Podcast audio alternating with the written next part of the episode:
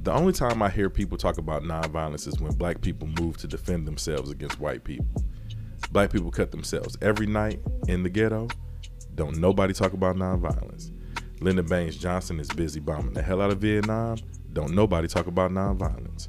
White people beat up black people every day. Don't nobody talk about nonviolence.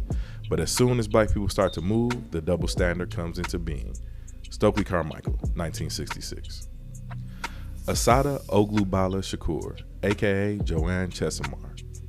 On May 2nd, 1973, Black Panther activist Assata Shakur was pulled over by New Jersey State Police, shot twice, and then charged with murder of a police officer. Assata spent six and a half years in prison under brutal circumstances before escaping out of a maximum security wing of Clinton Correctional Facility for Women in New Jersey in 1979 and then moving to Cuba. In the 1960s, she participated in various struggles the Black Liberation Movement, the Student Rights Movement, and the movement to the end the war in Vietnam. She later joined the Black Panther Party. By 1969, the Black Panther Party had become the number one organization targeted by the FBI's program, COINTELPRO. Because the Black Panther Party demanded the total liberation of black people, J. Edgar Hoover called it the greatest threat to eternal security of the country and vowed to destroy it and its leaders and activists. I would like for you to hear from Assata herself on some of the things she experienced while fighting for the liberation of our people. Why did you make yourself scarce? Because you thought that they were going to arrest well, you? Um, they wanted to, yeah, they were going to arrest me. And I, not only was I uh, afraid that they were going to arrest me, I was um, afraid of what else, more, much more afraid of what else they would do. Um, Be specific. What do you mean? Well, I was afraid uh, that they would torture me, beat me. Um, for example, Joan Bird, who is um, my co uh, worker in the um, medical cadre, had been beaten brutally. She was one of the Panther 21, hung outside of a window. Um, if you see any of the pictures of her at that time, I mean, she was unrecognizable. The woman had been beaten beyond belief. And um, there was no guarantee that they would do, would not do the same thing to me. And um, given the way that uh, they were following me, all the things that were happening to me, I assumed that that was definitely, if not a possibility, a probability. Mm-hmm. So you hid out. Um, when was this? This was in 71. I believe that um, this happened in about seven, the end of 70, 71. You changed your appearance? Somewhat, yeah. Mm-hmm. You left town or you stayed in town? Okay, no, no comment.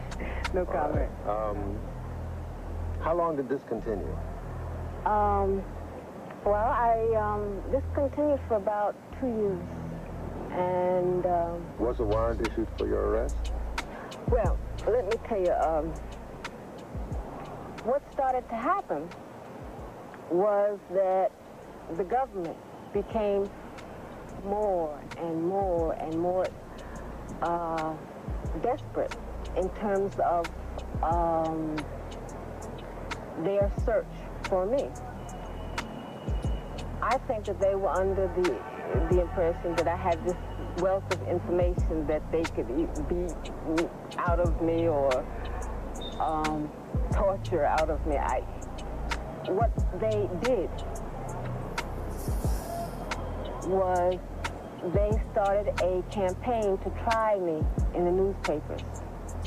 And they set up a scenario which gave me very little possibility of remaining alive for much time. What they did, um, they began to charge me with everything and anything that any woman in the New York area was involved in. They began to uh, charge me for things that, that only men had in, been involved in. And if they if they could not, there was no stretch of the imagination that they could say I had been involved. What they would do is say, well, she planned it. Since 1984, Assata Shakur has lived in Cuba.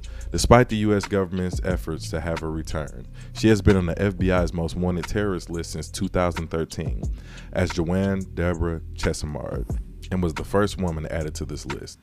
In an open letter to Fidel Castro, chair of the Congressional Black Caucus, Representative Maxine Waters of California, later explained that many members of the caucus, including herself, were against Shakur's extradition but had mistakenly voted for the bill, which was placed on the accelerated suspension calendar, generally reserved for non controversial legislation. In the letter, Waters explained her opposition, calling COINTELPRO illegal, clandestine, political persecution. We really hope y'all enjoyed our Black History Fact for February 3rd, 2022. Be on the lookout for more in the coming days. Peace.